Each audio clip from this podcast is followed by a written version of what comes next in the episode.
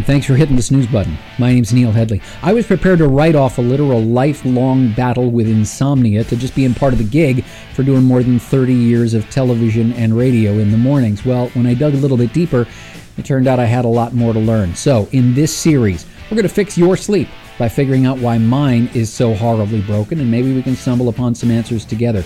We're going to get some help this week from a couple of friends. One, a Broadway star who played Carole King in Beautiful, the Carole King musical. We're going to talk to Chilina Kennedy in just a little while and find out how she possibly could fall asleep the night before her big Broadway opening when, for all she knew, Carole King was going to be in the audience. We'll get into that. Michael Grandner, Dr. Michael Grandner from the University of Arizona, will be here as well to kind of dissect Chilina's sleep hack and talk about whether or not it's based on sound scientific principles. And we'll dig into that a little bit as well. Plenty to come. We'll give you a preview of next week's episode as well. But first, let's get to this week's Beditorial. The this week has no script. Last week's did. In fact, if you look really closely at the video for last week's beditorial, you'll be able to see where my eyes every once in a while dart down to the teleprompter so that I don't lose track of where I am. There's no script this week because, frankly, the subject matter has me so enraged that I think I can just go off the cuff and be able to form some coherent sentences on this. It's an open letter. Don't worry, it's not going to be one of those. Op- Remember when open letters were a thing, and if you hadn't put out an open letter in sometime in the last 12 hours, you were obviously missing the social media boat. Everybody and their uncle was sending an open letter to somebody. Thankfully, open letters went away, but I'm going to bring them back for this week for this purpose. Dear media, stop lying to people about sleep. Stop writing about sleep. Stop talking about sleep unless you've actually done some research and kind of have half of a clue what you're talking about because the way that you're writing about it and covering it right now is quite possibly putting people in danger. I got a note from and and either danger or just plain misleading people in the name of having people click on your affiliate link and maybe stuffing a couple of extra bucks in your company's pocket. Look, I got a note from a tech website that I used to have a great deal of respect for, but when it comes to the sleep world, respect is a very slippery slope for me, and you can lose my respect like that. And so, what they did was they sent me a link with their guy who writes a column on how to save money on stuff, and he scans the web for things that are on sale and really cool bargains. And it's a really great column until the week came up where he promoted a white noise machine that was on sale, a great white noise machine that would guarantee me a great night's sleep. Dude, go read the research on white noise machines before you guarantee me a great night's sleep just because you want to put it in your column. If there was one thing out there in the world that would guarantee people a good night's sleep, don't you think we would have eradicated insomnia by now? And yet, a third of the people on the planet have sleep disorders or chronic sleep problems. So maybe that guarantee is a little bit flimsy, and maybe you should think about how you write your column. I corrected somebody on Twitter this week. If you follow us on Twitter, the handle get your snooze on, whether it's Twitter or Facebook or whatever. I would say Instagram, but our Instagram game is so weak. We just we need to find and maybe hire a person to do our Instagram stuff for us. Get in touch, feedback at thesnoozebutton.com if you think you can help us with our Instagram stuff.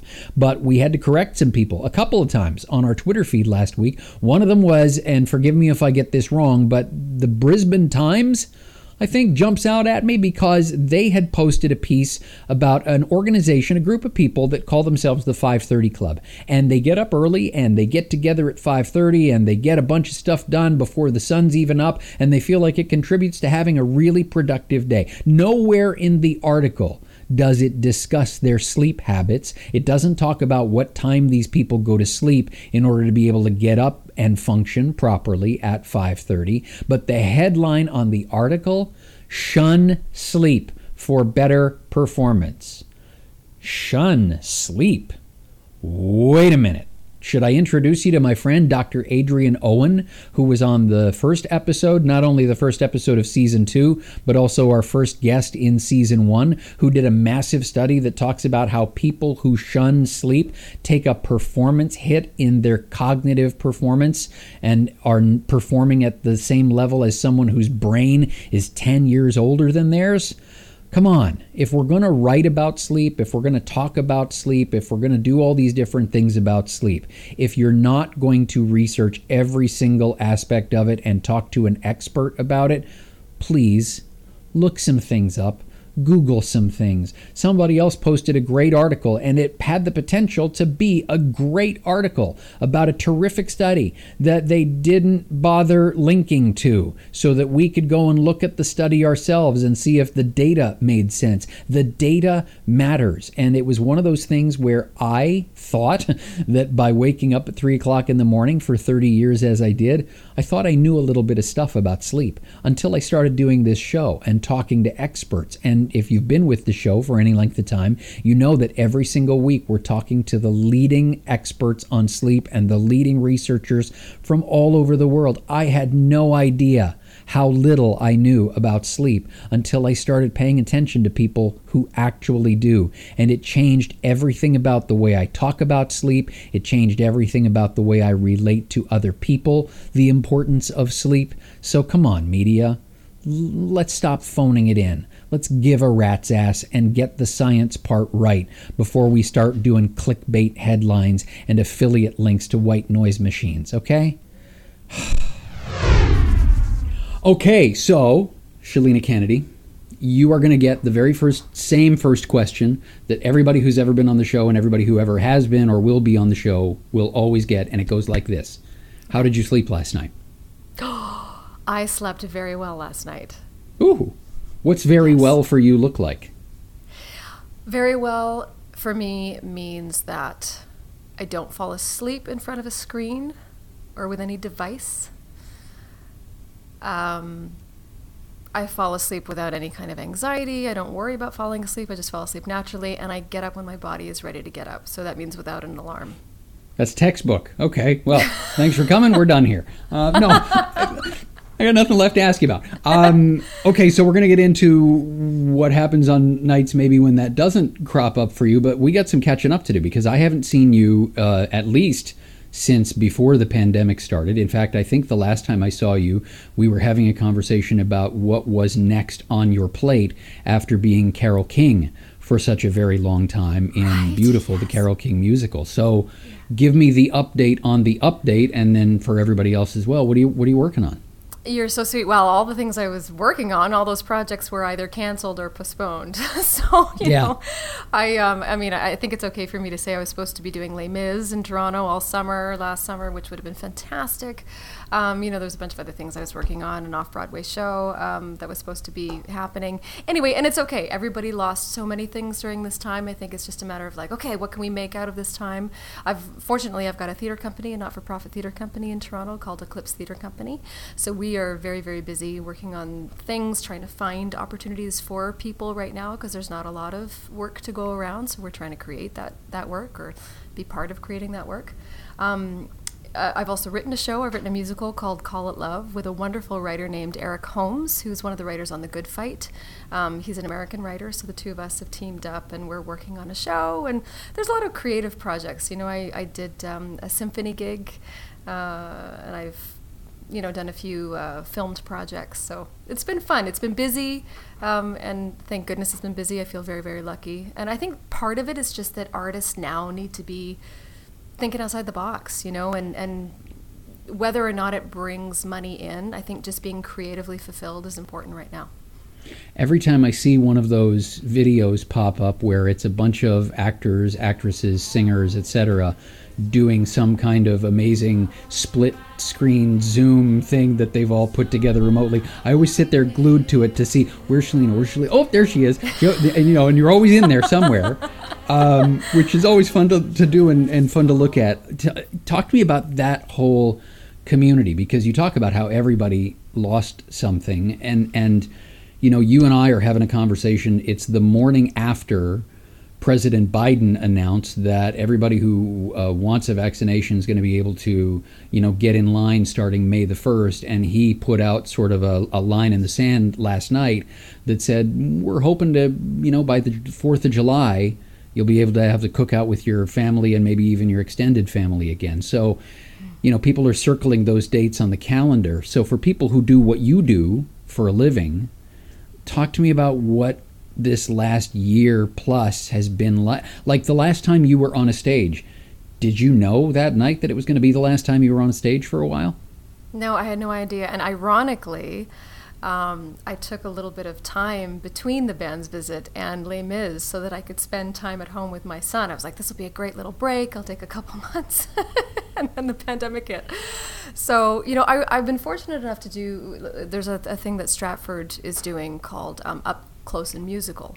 And so we were able to go in and be filmed on the actual festival stage um, by a film crew. And of course, everybody was distanced and it was all very safe. But I, I started weeping as soon as I walked into the building and I walked up the stairs. I mean, I get emotional just talking about it. But being on an actual stage, and singing in an actual theater like I, I, think i'd forgotten how much i missed it i think i'd forgotten or maybe i'd never realized how much it meant to me um, it's different than doing it on screen or doing it in the park or doing it in someone's living room. I mean, it's those those stages were were built for the purposes of people gathering and breathing together and having an audience and having a shared communal experience. So it, it's very special and nothing can replace it. And it's funny, like you know, somebody in in New York said. I probably should remember who said this, but anyway, it, there is a word for filming uh, art and putting it on the screen, and it's called film and TV.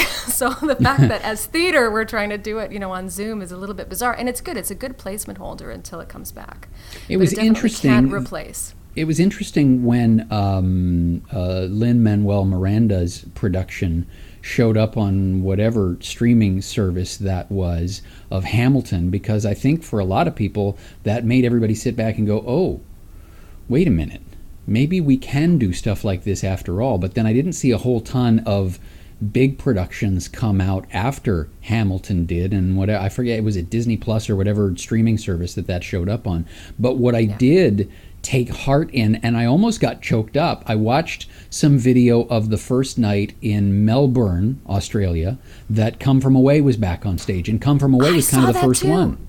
Yes, and got all choked up watching them because I did too. Yeah, so tell me, I mean, it meant something obviously totally different for me, for you than it meant for me. So talk to me about the impact for you. Well, I don't. I mean, it was just it was what I sort of described before. It was just that. Oh, yeah, you know, like if we're careful. I mean, it's it's it's it's a it's a few different things. It's that I don't think we realize how precious things are or time is or experiences are until we lose them. I mean, and, and those of us who have kids, we know how fast time goes by because we see it in our children, right? So but it's like you know people keep posting pictures of like oh had i known you know this time a year ago this is my last time on the deck or you know the last time singing this song. You know i, I just think it, it um, we are learning how to appreciate things on a, on a much deeper level now. So i think yeah seeing the first time that it comes back is obviously going to be very moving for so many different reasons. Is performing for you because i've talked to people mostly stand-up comics or you know um, musicians, players, drummers, whatever, um, who talk about performing sometimes being this muscle that you have to find a way to, even if you're not on stage for a while, that you have to find ways to keep that muscle finely tuned. Are you one of those people? And if you are, what are you doing? Yeah, I, I do have to keep it finely tuned.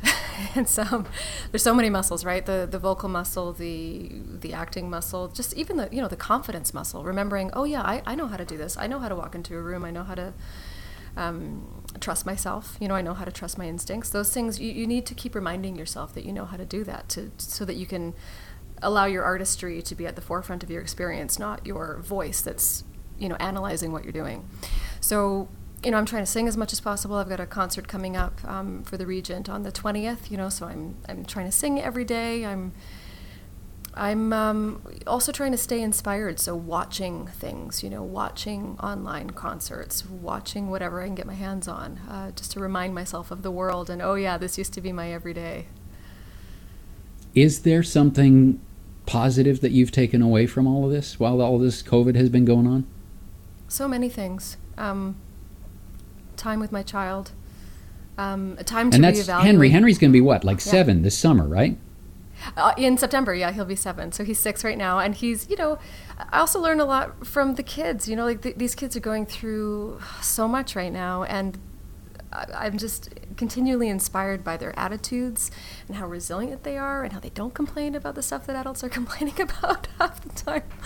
And I mean, we're potted with three other f- or two other families, and so there's these three only children, uh, and all of the other parents are actors as well, and you know the the kids are doing online school together, so we feel it's safer than sending them to school. Um, but they also get the socialization of being together. So, you know, the time that we've been able to spend together, and the time that I've been able to really be hands on with his education and his day to day, that's been time I, I you know I, I can never get back and the time I've had in my garden or you know I spent the last 5 years in New York and so it's it's fun to be able to like be in my home again and planting vegetables and saying hi to my neighbors and taking walks around the river. Like the thing you know you you can't put a price on those things. And I think I've also had time to reevaluate not only everything our our culture is going through and and you know the political things and the you know the um, systemic issues that are going on like we've had time to dig into those things and also to reflect on what we need in life like d- do i need as much of a salary as i thought i did or hmm. can i actually live comfortably and happily on something less than that provided i have all of these other things that fill me spiritually and emotionally you know like right? Because your definition of of happy changes, I think, for a lot of people when they. I mean, it was one of the interesting things that I've I've been hearing talk about lately when people talk about the mental health impact of all of this, where even just the most basic of things that we used to rely on to sort of prop us up, the the friend that we could get together with when we were down, or any of those kind of things, those are all gone, and all the fun things for recreation that we used to do in groups of people, those have been gone for ages, and so we've all been put into this weird place where we have to figure out how to pivot and you know a lot of us were, were barely figuring it out to begin with when we had a whole ton of people around us never mind when all that's been stripped away so I'm, I'm excited for when it's all over i mean i'm excited when we can go back out and see live entertainment again and when we can see theater again and all those different kinds of things even when we can just go and sit around a table with friends you know the the pre-show ritual which obviously is completely different for the people on stage than it is for the people in the chairs. But you know, there is that pre-show thing of of pick which restaurant you're going to go to, and you all get there about an hour and a half before curtain, and you Yes. sit and laugh and do all the stuff that you. It's it's part of the show. You know, it's a whole part of that experience. It's even that's just that's gone. Like I would even I would even be happy just to be able to sit around a table with people again. So Yeah. hopefully we get well, and I think when we do go, and I think when we do go back, we're not going back so much as we're we're we're going to move forward with all of these deeper appreciations for s- something as simple as just sitting across from somebody that you love. I mean, you know, because it, it's. I don't think we realize how deeply this has affected every single one of us. And you know, this pandemic, especially for our industry, the performance art, uh, the p- performing arts, is has been the the biggest leveler. Like it's just leveled the playing field. And I think we're going to see a lot of generosity moving forward. That you know, we're all in this together. We remind ourselves that you know, we, we've all been kind of at the same level with not a lot coming in for the last year. And so I think that that is going to affect the way we treat each other in the workplace, the way, way that we share the wealth moving forward. I mean, I hope. I, uh, that's what I'm Yeah. sensing anyway. Fingers crossed. Yeah. Talk to me about. Um, let's let's get into the performance side of things, and I'm kind of I'm working my way down down a path here, and I think you know where I'm going to go eventually. But talk to me about because I want to go back to beautiful for a second because it's one of a million things. If you haven't, you know, if beautiful was the first time you paid attention to who Chilina was, and I'm sure that by virtue of being on a stage in New York, you know, there were people who were discovering you for the first time, probably tons of them. Um, but you've got this great resume. But I, I want to talk about the Carole King musical in particular because I want to get to the bottom of is it harder to play as an actor a fictitious character or harder to play a person who actually exists? This is a great question.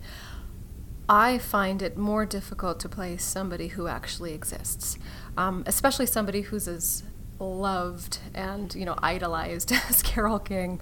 You know, you've got people all over the world, but especially in the United States, who they know her music inside and out. I mean, they know who she is, they know the sound of her voice, they know the spirit of her and her songwriting in such an intimate way. And you know that album tapestry was a, a, huge part of people's lives like you know the stories i would hear at the stage door like oh this is the song that i listened to when you know my best friend and i were taking a road trip across the you know or i wore out two copies of the record and so i had to buy a third one or you know would you sign this third one that i have you know it was just right. amazing so yes the pressure that goes along with that not just from other people or you know the outside world but for myself i mean i was a huge Carole King fan. I am a huge Carole King fan. And i don't think i realized what a big fan i was until i started digging into how many of the songs that i loved she actually wrote you know let alone performed.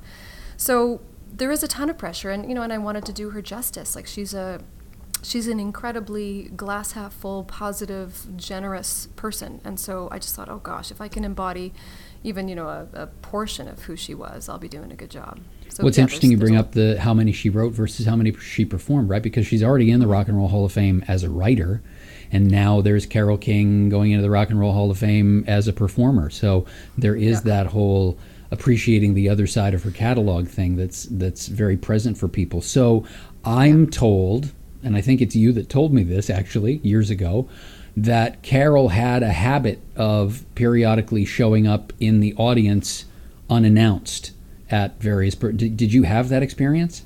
I did.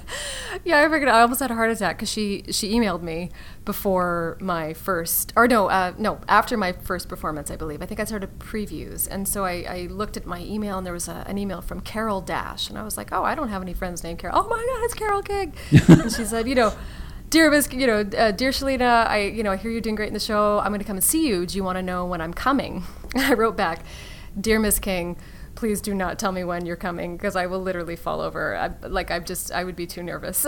so she wrote back and she laughed. She's like, okay, I'll, I'll come and see us at a time TBD, but it'll be sometime in April or whatever. So I knew she was coming at some point that month, but I didn't know when exactly. And there was a big joke in the cast that like every time there was a commotion in the audience, they'd be like, it's Carole, she's here. And I would, you know, I'd get all nervous and flip out.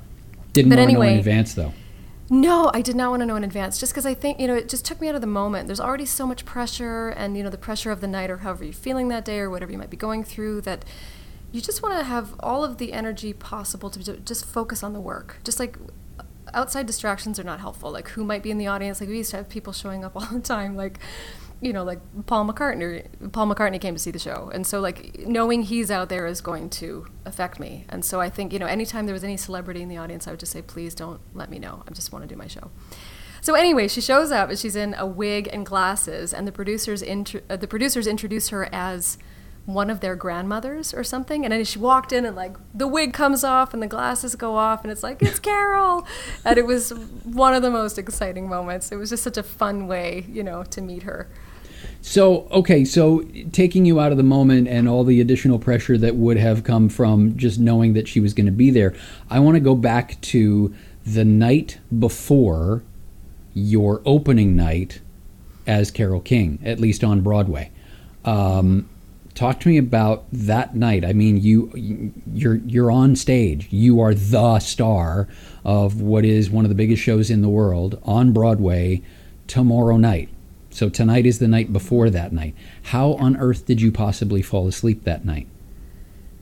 That's a very good question. So they were the producers were kind to me and they eased me into the show. So my opening night uh, was not something I advertised to my family and friends. Like I didn't want a huge group of people there. And what they actually gave me was a matinee to start, which felt like a really kind way to ease me into the run. so it wasn't right. like a big Saturday night. And they did this specifically, you know, to make it as, as easy a transition as possible. Um, they also, um, because Jessica Keenan Wynn was also going into the show with Cynthia, so what they did was they allowed me to open first, and then they allowed her to open afterwards, so that we weren't both doing it on the same night. So there was a lot of calm on the stage with me on that matinee performance. Um, and then, as a result, I was able to be really grounded and calm for Jessica when she made her debut. So I, I think the night before the performance, you know, obviously I was battling nerves And for me, you know, being in the present moment helps me enormously. I mean, it helps me with my acting, it also helps me to sleep or to get over whatever I'm getting over. And I think if I can just remember that I'm here right now and that tomorrow doesn't happen until tomorrow, and worrying about it now isn't going to change anything. You know, I mean, people tell themselves that and it works or it doesn't work, but for me, it does work if I really believe it. And so I just keep telling my, myself that over and over and over again. And I just go through the same routine that I always do. Like, I think if I'd made a big deal about it and, you know, done like a face mask and done a whole different routine, I might not have been able to sleep. But I think because I treated it like just any other night, I think that was helpful for me. Do you have a thing you do when that doesn't work? Is there a go to that you fall on when getting grounded and all of that doesn't work for you? Yes, and I'm glad you're asking me because when I was a kid, I used to have a really hard time sleeping, and I used this this trick on um, on the kids because they often do sleepovers, and one of the kids actually has trouble falling asleep. And you know, sometimes for her or for me, you know, it used to be noise or worries that I had, and and so I'll just first of all, what I'll do, and I didn't know this when I was a kid, so I couldn't use this as a, a tool, but now I do that I'll ju- I won't put any pressure on myself if I can't sleep. Like I just go, okay, I can't sleep, no problem. Like easy. Like my body will fall asleep when it's supposed to fall asleep, and I will do something else. I'll read a book. I'll do something else I'm excited about, or that I'm not something that energizes me, but something that I like to do. Like I'll read a book that's not too exciting, but something that I'm interested in. You know. Sure. Um, or I will go through my body and I'll take myself through this journey, which is what I do with the kids. I take them on uh, uh, an adventure, and I'll use this very, very slow, methodic voice and everything kind of is very and I'll sort of do these boring descriptions of the path and you know what I mean and eventually Right. they were asleep in like two seconds but I'll do that with myself like I'll take myself on a little journey like I'll start outside my cabin I'll go down the forest trail and I'll go through my body and I'll think about relaxing you know all the different areas where I'm holding stress and it just works for me Wow. Okay. I See now I have to try. I'm building this list. You know, I, we've talked about this. I'm building this list Yeah. of, of different things that people do when they get. Now your thing of get up and read a book or any of those kind of things. Um, so many of the and this may be good to know. This may help validate some things for you. Uh, so many of the sleep experts and scientists who study sleep for a living have been on this show before talking about how, um, you know, the, the one that jumps to mind in particular is Dr. Lynelle Schneeberg. She runs the sleep clinic at Connecticut Children's Medical Center. She's also an associate professor at Yale. So, you know, kind of knows some stuff she probably knows what she's talking about kind of Yeah. um, talks about how one of the best things that you can do and it's the thing that she does she says the best sleep hack there is out there is a, is a book and a book light and Oh, and wow. not a book that will excite you or you know a book with car chases or whatever in it something that Yeah. you will you know something that you're not so invested in that you can't put the book down. It's just there's even a person who's been a guest on this show before. She has an entire it's this massively popular podcast with millions of listeners called boring books for bedtime. And she will do basically your hack that you used with the kids of she will take just some random piece of not very interesting literature like she will read the instructions on a, a vaporizer or something like and she'll read them in this very boring delivery and that's the whole gig and yet people are riveted to this lady so what you're doing is working is henry a good sleeper has he always been a good sleeper He's a fantastic sleeper. Yeah. How did that sleeper. happen? I, I don't know. I mean, I think I think part of what used to keep me awake as a kid was stress, and so I, you know, we really try to keep bedtime uh, soothing and relaxed and no pressure. You know, ever since he was a little kid, it'd be like bath time. We turn off any screens long before he gets to bed. Like I'm finding with the other kids too, like turning off the TV, turning off anything that might, you know, and if they're distracted, like the other night I was trying to put them the, all uh, or two of them to bed actually, and all the adults were, you know, talking in the other room, and I said, um, you know, and one of them said, well, you know, the voices are distracting me, and I said, you know what? And again in the voice, when I was a kid. Um, you know, my parents used to have parties because they were military, and I used to love the sound of the voices. It would make me feel safe and secure, and I would just go into like how it would make me feel, and I could see her eyes were getting heavy. and I mean, yeah, um, keeping it relaxed and finding the sort of relaxed, easy, positive way through, especially around bedtime. No arguments at bedtime. You know, oh, I really want to. Yeah, yeah, we can do that tomorrow. No problem, no problem. just keeping it easy and relaxed. I unfortunately don't have access to um, a couple of minutes of you reading something with an incredibly boring delivery, so I'm just going to have to pretend. I'm going to have to hear your voice in my head, although normally I'm, I'm accustomed to hearing your voice and you singing songs and whatnot and just being, you know, just completely riveted to whatever it is you're doing, so it may completely defeat the purpose. But now I have marching orders for, for an experiment going forward. Um, I can't see you on a stage again nearly soon enough, so do me a favor, let me know when you know when that's going to happen, and and we'll make sure that we put the word out as best we can too. Chilina, thanks for making oh, room for this. So sweet. Thank you. Thank you for having me. I really appreciate it. It's nice to see you again. Nice to see you. Thanks for being had. yeah.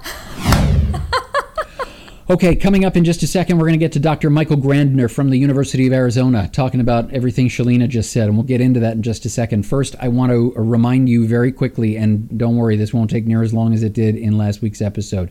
Uh, if you are a person who needs a place to put a website, if you're looking for web hosting, there's a million different ways you can do it wrong. I'm going to make a recommendation to you. Uh, use the same company that we do. We, for all of our projects, for all of the projects that I'm involved in, and I'm involved in about half a dozen different website projects right now.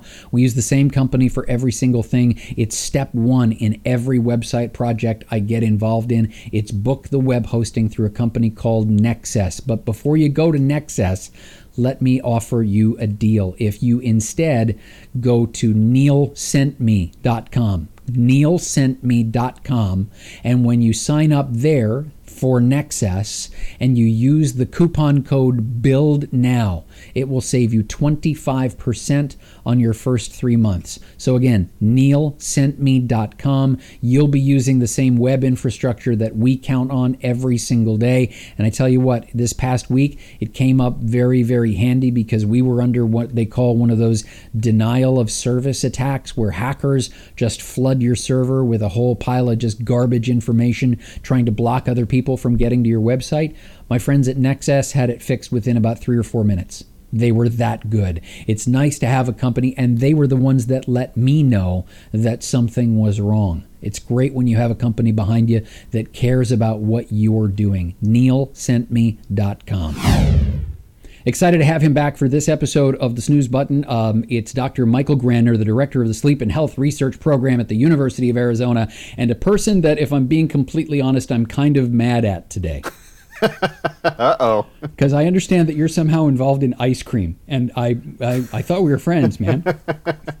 yeah, yeah. No, the my, my my adventures in ice cream. So night food. Um, it's it. There's a company that makes sleep friendly ice cream. What is sleep friendly ice yeah, cream? Yeah, and so I've been, I've been helping them for the last few years. Um, so the idea, so the idea was this. So this the, the guy who runs this company. Like, um, tell me, wait, wait, tell me you didn't take like a, a, pint of Baskin Robbins and just jam it full of melatonin. Please tell me you didn't do that. Oh no, you know me better than that. Okay, good. All uh, right. No, no, no. There's no no, no melatonin. Um, no. God. So the idea was this. So there's this guy who who he was someone who snacked at night, I guess, and was reading about how you know snacking at night is bad for you, sure. and and he's like, well, I wonder, like, so what snacks should I have at night? So he goes to the store and doesn't see anything. That's like, well, why isn't there a line of snacks for nighttime? That's when people are snacking. Yeah. And so he's like, I don't know, maybe I'll make something.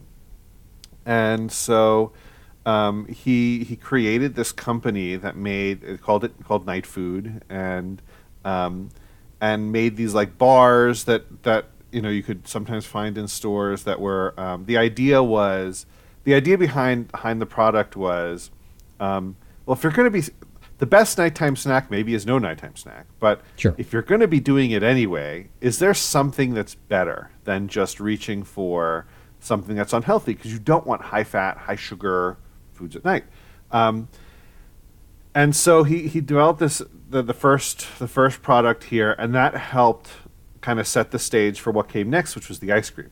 And the idea is that most people eat ice cream at night. And ice cream is kind of like the one thing people want at night because it satisfies the craving. Yep. But it's actually not good at night because it's high fat, high sugar, uh, and, and can sometimes have all kinds of other additives and stuff. It's like, Gives well, your body way too many things to do while you're trying to have it fall asleep. Right.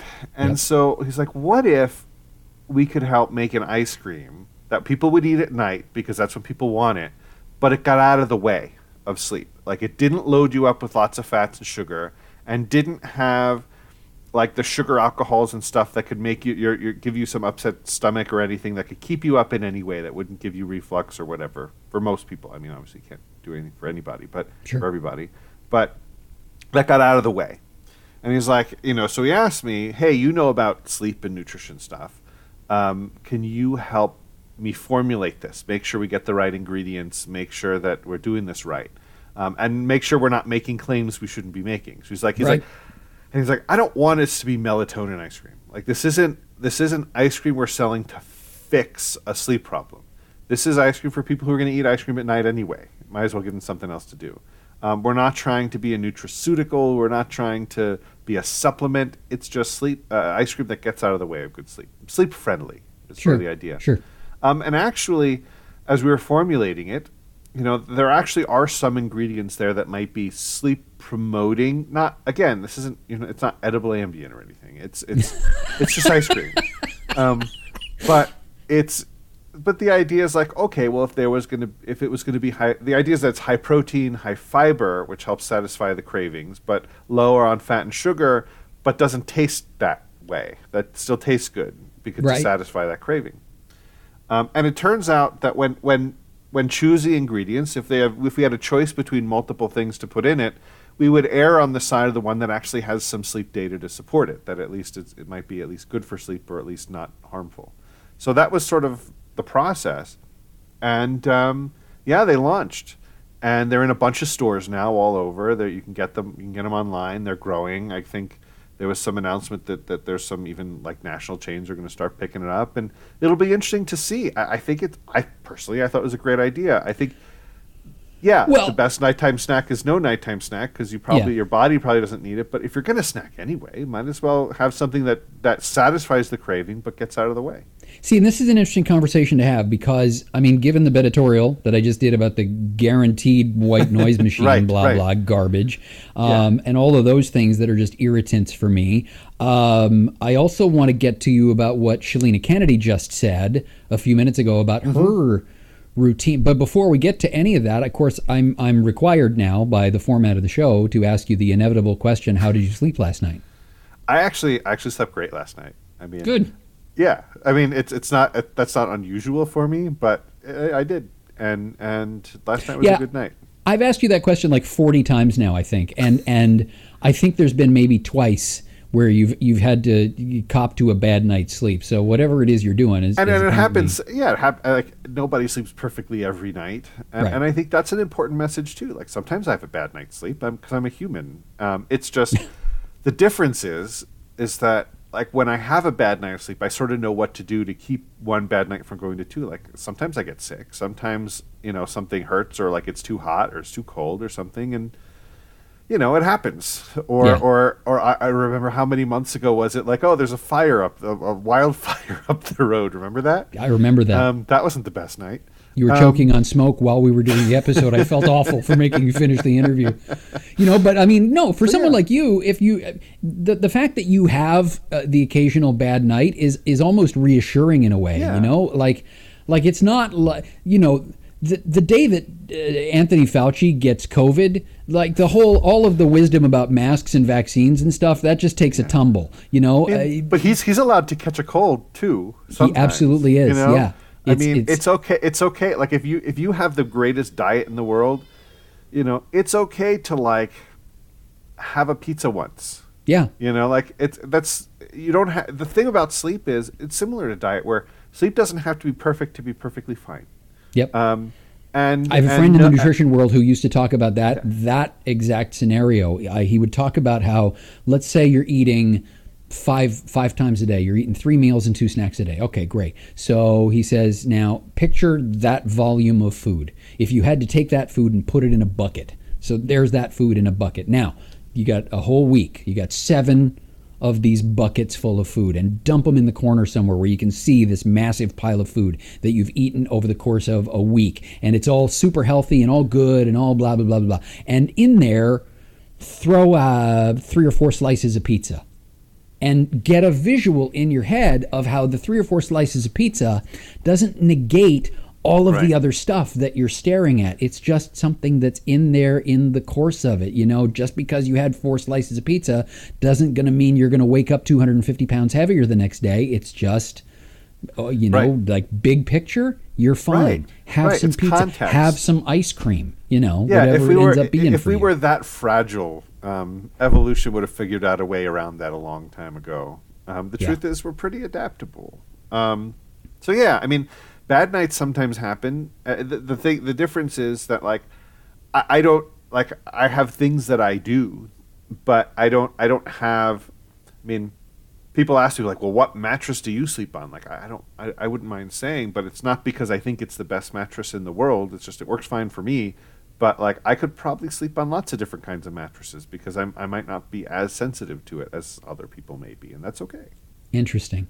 Um, and and this conversation as well, even about ice cream and pizza and all these things. I mean, it's instructive, right? Because it kind of gets into this conversation that I just had with Chilina, which flows through this whole thing of what the second season of this show is about. I mean, the first season was from people like you and Adrian Owen and Seema Khosla and Spencer Dawson and the rest of them. I'm learning as much as I can about sleep, so I've got a solid baseline of knowledge. I, I will never know as much. You could forget everything you've ever learned about sleep, and you'll still know 10 times more than I do. Um, but I've got a baseline. And so yeah. now it's go forth and whether it's Seema, uh, whether it's uh, Chilina Kennedy this week or a couple of weeks from now, Congresswoman Stacey Plaskett, or a couple weeks down the road, uh, like the, the, the guest list going forward is kind of interesting. Buckle in; it's going to be a fun cool. ride. But they all have sleep hacks that they fall back on. And so now I'm going to go and try those things myself for a couple weeks and see what things make a difference. So, knowing as I do now that there's not one answer that works for everybody, thank you very much, guaranteed sleep white noise machine people.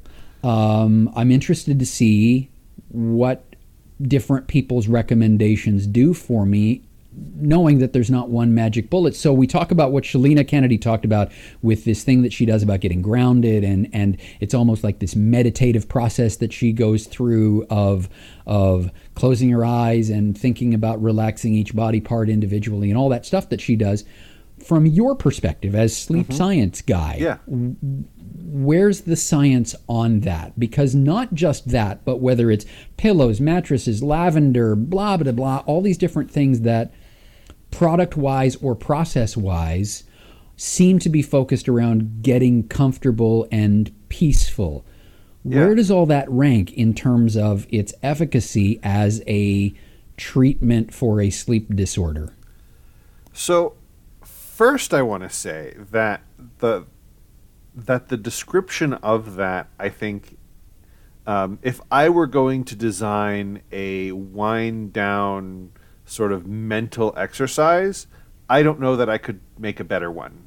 Um, I think uh, I, I, think, and I'm going to talk in a second about why all those elements are great.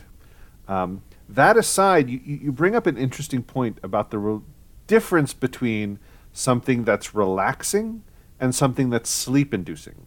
And a lot of people confuse the two, where sometimes something that's relaxing can be sleep inducing if the arousal that you're that you're trying to relax from was the barrier to sleep. Um, and in those cases, relaxing things are good. But the, the scientific data is pretty clear that relaxation is an important ingredient, but not the only ingredient. And there are a lot of people who do all kinds of relaxing things, and it doesn't change their sleep at all. Um, so, so the relaxation element is is important but not sleep. Relaxation and sleep are two very different things. So like there's for example there's a lot of um, there's a lot of things that you can do to relax. And if you did them your sleep may not change at all. Because relaxation you know maybe you weren't relaxed and now you're more relaxed but you still have mental activity going on and you still have something else that's getting in the way of sleep which is why relaxation on its own statistically does not seem to fix insomnia problems is that but, also part of where people come at uh, things like red wine? Oh, I have a glass of red wine before bed. It knocks me out because I get so relaxed. Well, no, hold on. That's a bad road to go down because it's going to mess with your sleep architecture. Right, right. So it's it's they, people's perceptions of what the barrier is is sometimes are sometimes incomplete. So you'll see this a lot in the supplement space where people things that are meant to, that are sold as sleep aids might be somewhat relaxing, but they might not statistically do anything to sleep unless in your particular case that was the barrier. So if it is and it helps, great. Um, if not, don't be too discouraged that that might not have been the problem. Um, because there's all kinds of other things like where you can be totally relaxed, get into bed, and your mind still won't slow down because it got trained to, because of because of the conditioned arousal and all that other stuff. So that there's, with that caveat, that relaxation is not sleep induction. It's part of the process, but it's not it's not the same thing. Um, that said, relaxation is usually very important. There's also a big difference between relaxation and distraction. Distraction is a different technique, sometimes very helpful, but um, like watching TV is distracting, not relaxing. Sure. And and that's it's relaxation is an active process. So the, this thing that, that you were describing that had a couple components to it. First of all, it had a detaching component. Um, it had a a mindfulness component. Uh, it had a progressive relaxation component, which is where you go through different areas of your body, and it also had an imagery component. Um, those are fantastic, sep- separately and combined. So I'll go through each one. So first is the detaching. Um, this is extremely important for people who are stuck in their day and are having trouble getting out of it into sure. into the night and the ruminating having, over everything that happened all day long. Exactly. And yeah. so and so having a process by which you um, you can remove yourself from the day can help set you up for for success later. I mean, it's it's silly, but it's sort of there's a ritual element in it as well, and and so it's like if you um, you know, ritual can be very powerful. You know, there, there you can do things in a ritual that you can't do physically. So, like, if you want to, um, you know, so it's like lighting a candle and saying a prayer for somebody. I mean, there's there's the prayer itself that that there that that that people may believe may have unique thing, but lighting the candle itself doesn't do anything um, to the person, but it symbolizes something for you, and sure. that has power in and of itself. You can do a thing. You, you can't you can't make yourself do a thing, but you can do the ritual which can tap into that ability. So having the ritual of the detaching from the day actually has power in and of itself. So then you get the mindfulness component. And mindfulness is, I think, something that's very misunderstood. Um, it's a very, it could be a buzzword, um, but what mindfulness at its core is, is it's awareness. It's that there's so much going on in our own heads that we're not even paying attention to but it can drive us. And what mindfulness is, it's at its core, it's, it's being aware of what, what's going on. Like, where am I? And who else is in this mental room with me? And what are they saying? And what are they doing? Without even trying to change anything, it's just becoming aware. And that awareness has power. Um, and then there's there's skills involved in terms of once you become aware, you can start intervening on things you didn't even know were going on in the background, but until you became aware of them. But the mindfulness component of just uh, of of being in your own head and actually without judging, without trying to over control it at first, um, just becoming aware of where your mind is. Um, can be there's actually all kinds of data on mindfulness and sleep because a lot of people get into their get into bed their mind they say their mind their mind's racing but they can't even really think about what they're thinking about. They don't really even know what's going on. It's it's outside their awareness. So gaining mm-hmm. that awareness can be powerful.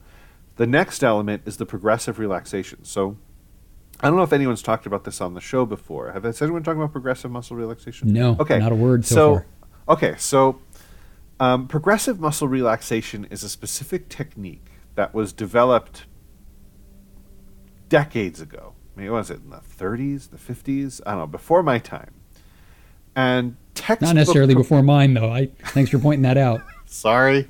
Yeah. Um, but uh, so the way the, what progressive muscle relaxation is at its core, and, and what you're talking about is a variation of it, which is good. But what the core progressive muscle relaxation is, um, is you go through each muscle group, and you, you start with your toes, your, your right toes, and then your left toes, and your right calf, and your left calf, and then you, you go through each muscle group in your body, and you tighten it and then you relax it.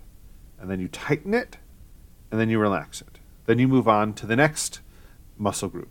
And if you're doing this by the book, what you would do is when you tighten it, you tighten it as much as you can, like to, to discomfort.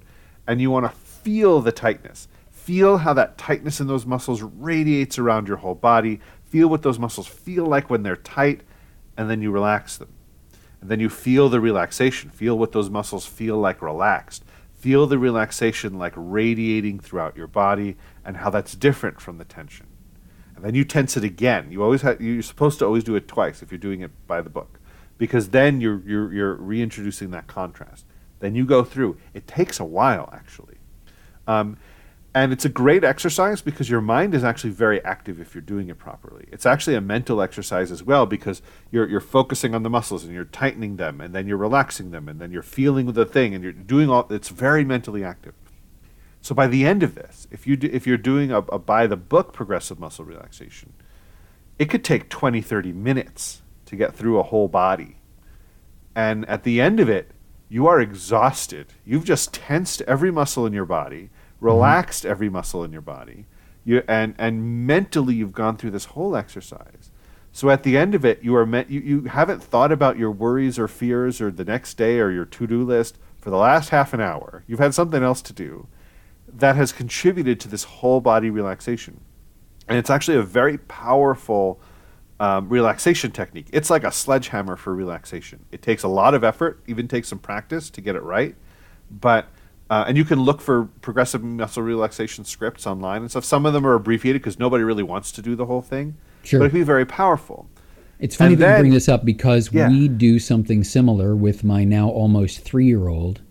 Um, we've we've started her on this, and we've been doing it for a few months now. And it's something that we picked up from this partnership now that Sesame Street has with Headspace, the the hmm. meditation app. Yeah. Where uh, I think, if I remember the episode correctly, and it's just like a short little thing that shows up as part of the episode, where Andy, you know, the British guy from Headspace that walks you through all these different things, he shows up with Grover, and he teaches Grover how to do an exercise called Good Night Body. Mm. And it's yep. the same thing. They're, they don't get as far into the tensing of the muscles and the relaxation, but yeah. what he teaches Grover, you know, and Grover Grover takes a few minutes to learn things. Um, that, but the way better I could do.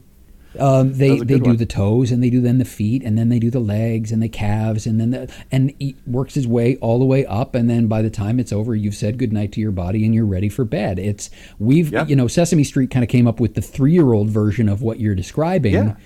But it's better to get them started on that stuff early exactly. and then it's easier to advance their knowledge of it and then get into the tensing and relaxing stuff when they're old enough to understand what's going on. Exactly. So this whole idea that that's where the progressive part of it comes in. You start one and you move your way through. Um, when you do it with the muscle relaxation, it also teaches you what your muscles feel like when they're tense and relaxed. Because a lot of people tense up and they walk around the day with all this tension and they get headaches and stuff. And then, but when they get used to feeling what it feels like, oh, my shoulders are up here. The most the most common one and the one that I catch myself doing all the time. And if you're sitting either watching or listening to this right now, without stopping and taking credit for it in advance, is your tongue pressed against the roof of your mouth right now? Right. Probably yes. That's because most people do that most of the time, and that that's tension inducing. It's not a whole ton of tension because you know it's just your tongue against the roof of your mouth. But think about it for a second. Your tongue doesn't naturally press against the roof of your mouth. That's you doing something, you know? Yep. And if you just, sometimes for me, that's enough. If I stop and I go, oh, I, that's happening, and then I just yep. let it fall. Exactly. And that's it teaches you sometime. to start noticing those things. You have the tongue, yeah. you have jaw is another one. People tighten a lot. The, the the, the where's your hand? Is it in a fist or is it is it open? Mm-hmm. Um, are your forehead muscles relaxed? So all these things we carry around with us. So so yeah, this progressive the, the so when you do it without um, uh, tensing, relaxing, sometimes I'll call that a body scan, where you're at least noticing what's happening and it's a mindfulness exercise where you're just noticing what's happening there, and, if, and you relax it if you want to. So that it's it's a great exercise. There's there's tons of data. It's probably my guess is it's the most scientifically supported relaxation technique um, out there, and, and actually. A lot of the behavioral treatments for insomnia came out of the people doing research on some of these back in the day. Um, but any, but so yeah, so that that element of it is great because it, it takes you through your whole body and it helps you find where that tension was. Um, and then the other element is the imagery. Um, like the, the, the visualized imagery, the relaxing imagery, there's actually good data on imagery as well. Um, and it's especially really good for people who have trouble getting, um, who are sort of stuck in their body.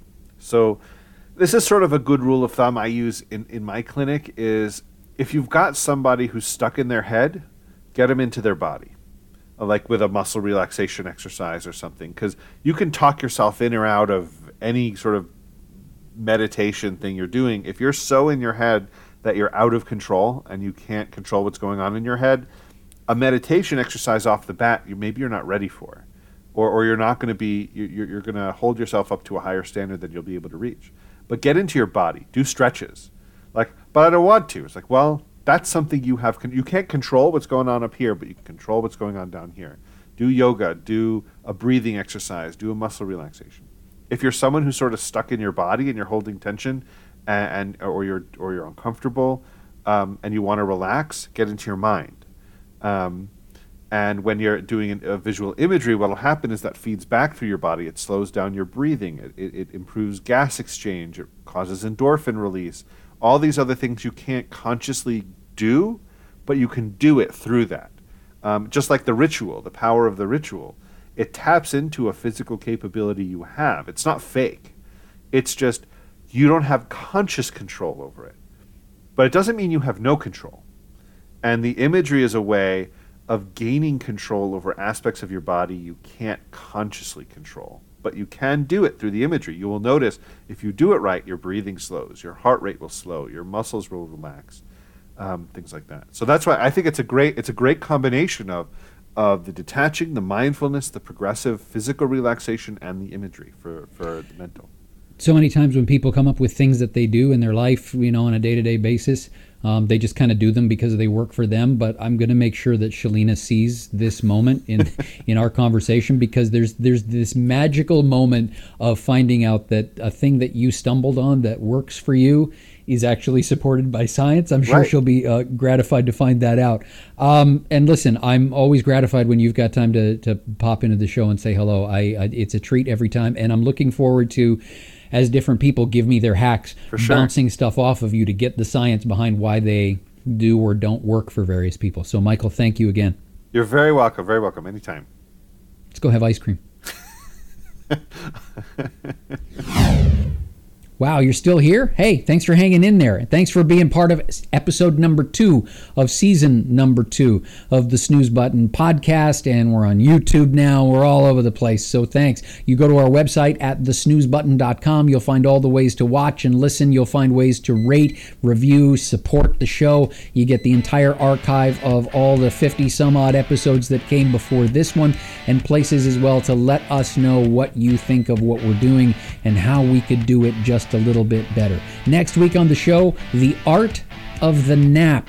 Oh, I'm so excited about next week's episode. And Dr. Chris Winter will be here as well on next week's show. Then the week after, Congresswoman Stacey Plaskett will be here to answer the question How do you fall asleep the night before you put a president on trial? Back here next week for more. My name is Neil Headley, and till then, hey, Get some sleep, would you?